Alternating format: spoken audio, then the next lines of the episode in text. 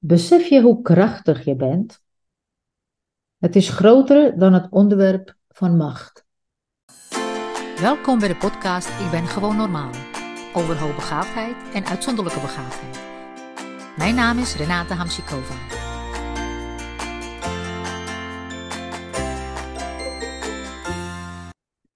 Uh, ik heb het uh, vaker over macht, in je kracht komen te staan vanuit je zelfleven.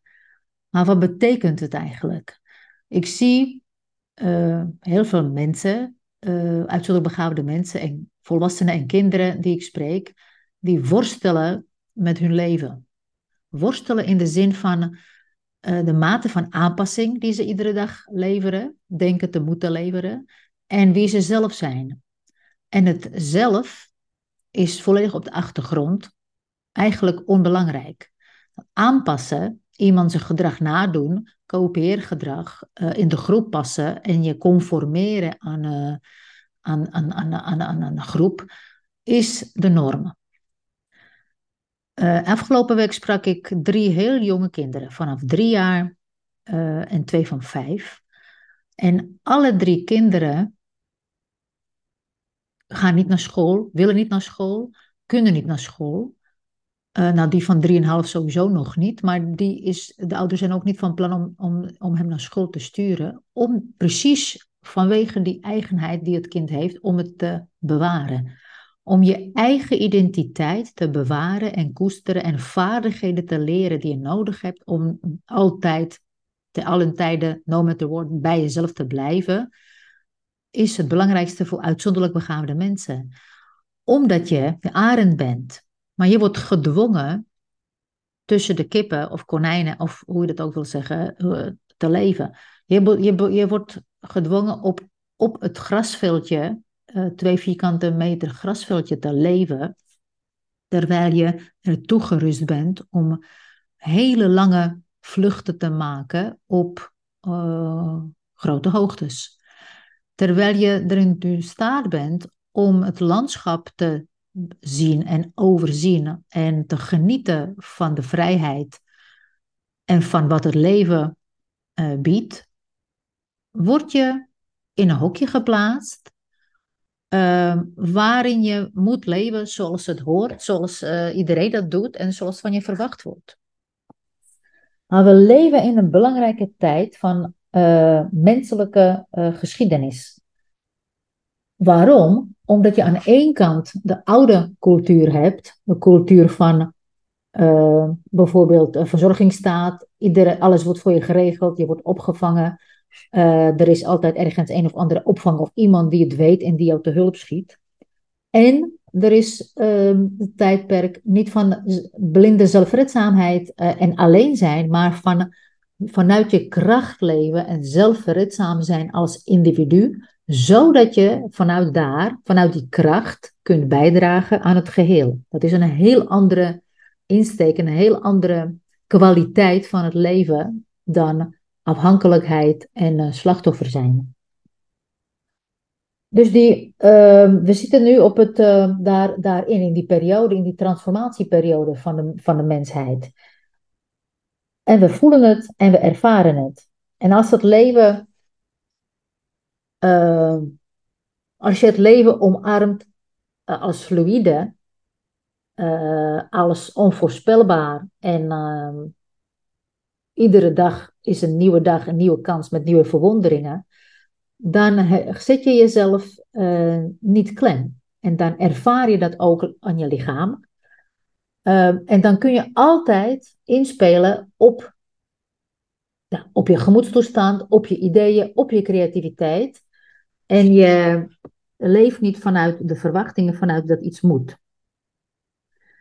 Uh, want al het leven is in een transitie. En de belangrijkste boodschap uh, is dat wij de motor van die schepping zijn. Dat is, uh, een, dat is een zin, dat is één zin, maar besef wat er in die zin besloten zit.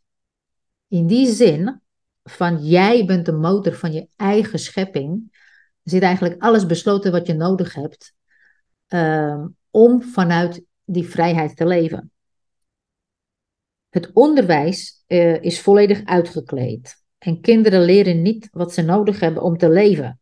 Om in vrijheid te leven en in autonomie te leven. Ze hebben vaardigheden nodig om zich uh, echt nooit, nooit, nooit een slachtoffer te moeten voelen.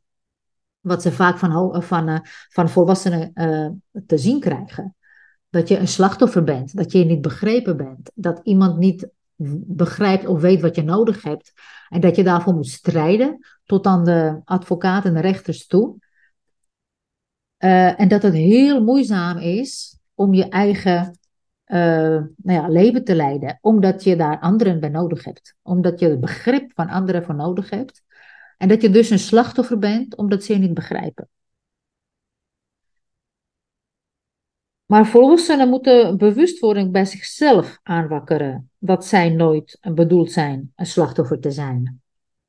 Je kunt niet een slachtofferbewustzijn hebben tijdens schepping.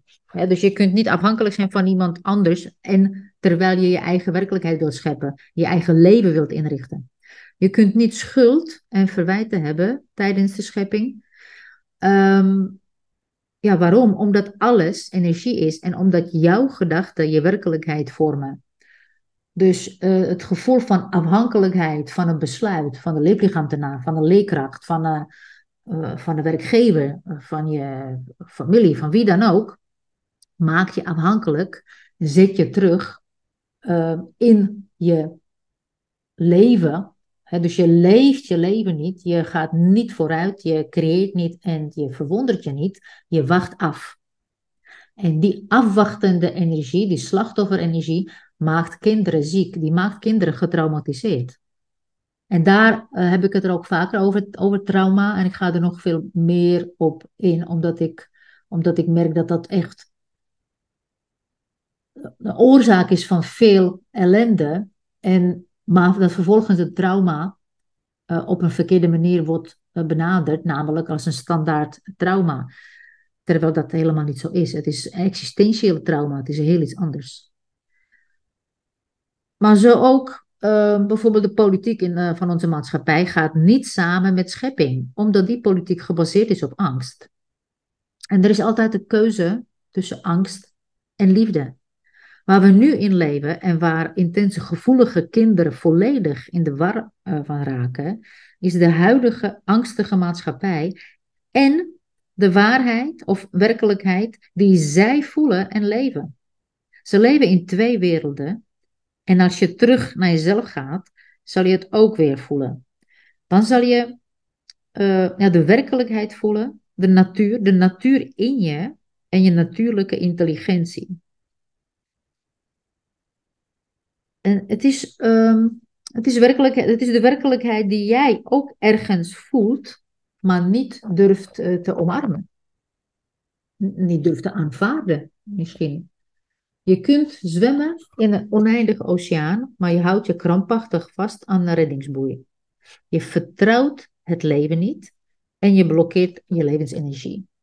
Dat is wat er dagelijks gebeurt met volwassen mensen al de angst, uh, als je bijvoorbeeld ochtends je kind naar school moet brengen, dat je al bang bent dat dat kind dat misschien niet redt, dat, dat het niet begrepen wordt. Dat je je nu al zorgen maakt over of er wel of niet aan zijn leerbehoeftes of welke behoeften dan ook wordt voldaan.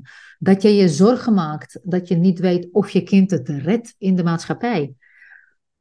Uh, jouw levensenergie wordt geblokkeerd Jij leeft in die angst. En hoe kan jouw kind dan nog dat overroelen en er overheen te komen en het vertrouwen hebben in het onbekende als jij dat niet hebt? De waarheid en de kracht van deze waarheid is nog niet tot je doorgedrongen. Uit angst misschien, maar uit angst voor wat? Als je de woorden schuld en medelijden gebruikt, dan heb je nog niet goed begrepen dat jij de medeschepper bent van je leven.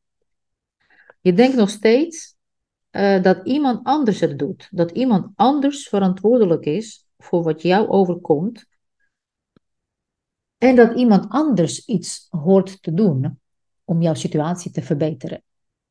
Dus je bent losgekoppeld, all over the place, in de hele wereld met je. En het heeft een groot, diep gevoel en onzekerheid en onveiligheid tot gevolg. En zeker bij de intense, hooggevoelige, intelligente kinderen. Als jij losgekoppeld bent als volwassene, waar houdt je kind zich dan aan vast? Wat is zijn anker? Mensen zien niets anders dan zichzelf en hun ellende, maar geen besef van de wereld en het, het, totaalplaatje van het, van, van het geheel, van het universum. We staan op het, uh, eigenlijk op het slagveld van het bekende, voor mensen bekende wereld, en de werkelijkheid. Maar besef dat datgene wat je leeft niet de complete waarheid is. Het is een fractie van de waarheid. En uh, het is bedekt door lagen van overtuigingen, aangeleerde en overgenomen ideeën en levenswijzen. En intelligente kinderen voelen dat. Ze kunnen het niet benoemen, uh, ze weten niet wat er, nog wat er speelt, maar alles wat ze om zich heen zien gaat tegen hun gevoel in. Al vanaf de geboorte, als zo'n kind geboren wordt, twee seconden na de geboorte, ervaart het al de wereld als vijandelijk en uh, niet eigen, omdat het, eh, omdat het kind de energie van de mensen om zich heen voelt. Jouw angst uh, om het goed te doen. Jouw angst om je relatie te redden. Jouw angst om op tijd naar je werk te komen. Weet ik veel wat voor angsten er allemaal zijn. Uh, je kind voelt het. En als, het kind, als je kind in een groepje komt, peuterspeelzaal, kleuterklas, uh, waar dan ook, dan voelt het die andere volwassenen en ook verwachtingen die, die, die er zijn, echt een laag, enorme laag van verwachtingen, je te moeten conformeren aan de groep. Wij doen het hier in dit groepje zoals het hoort en alle andere is fout. En dan voel je je schuldig als je het niet kan. En schuld is een hele zware, lage energie die je remt in de ontwikkeling. Het is veel complexer misschien dan je denkt. En vandaar die masterclass uh, Where the Eagles Fly. Omdat je dan de werkelijkheid kunt, weer kunt gaan zien vanuit de perceptie van een arend. En je op die manier tot de wereld en het leven verhouden. En dat geeft je enorm veel lucht. Je ontkomt het kippenhok, je voelt je vrij en je kunt weer volledig ademen. En daarvoor is moed nodig. Je moet het durven, want in de eerste instantie kun je denken, dan kom ik alleen te staan.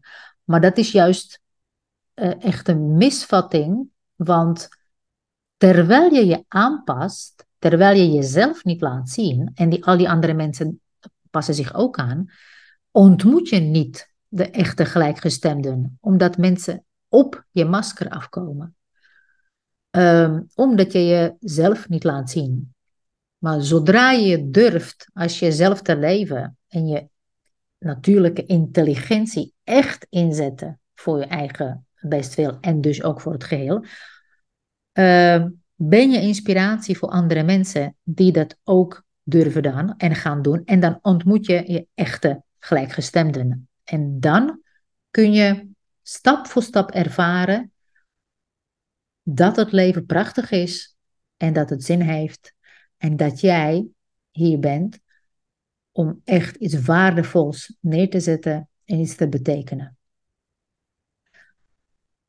Als je inspiratie wilt, als je met elkaar in gesprek wil en als je die transformatie voor jezelf, je omgeving, je kinderen, je werk, je dan ook wilt uh, inzetten, dan nodig ik je uit, nodig ik je uit uh, om deel te nemen aan de masterclass Where the Eagles Fly. Uh, want dat geeft je een bepaalde basis en inzichten. Dat zet je op een bepaalde treden in je ontwikkeling, waaruit de terugkeer naar het oude, die oude gewoontes, niet meer mogelijk is. Als je vragen hebt kun je me mailen op renata-iq.nl. Tot de volgende keer. Zorg goed voor jezelf en zorg goed voor elkaar.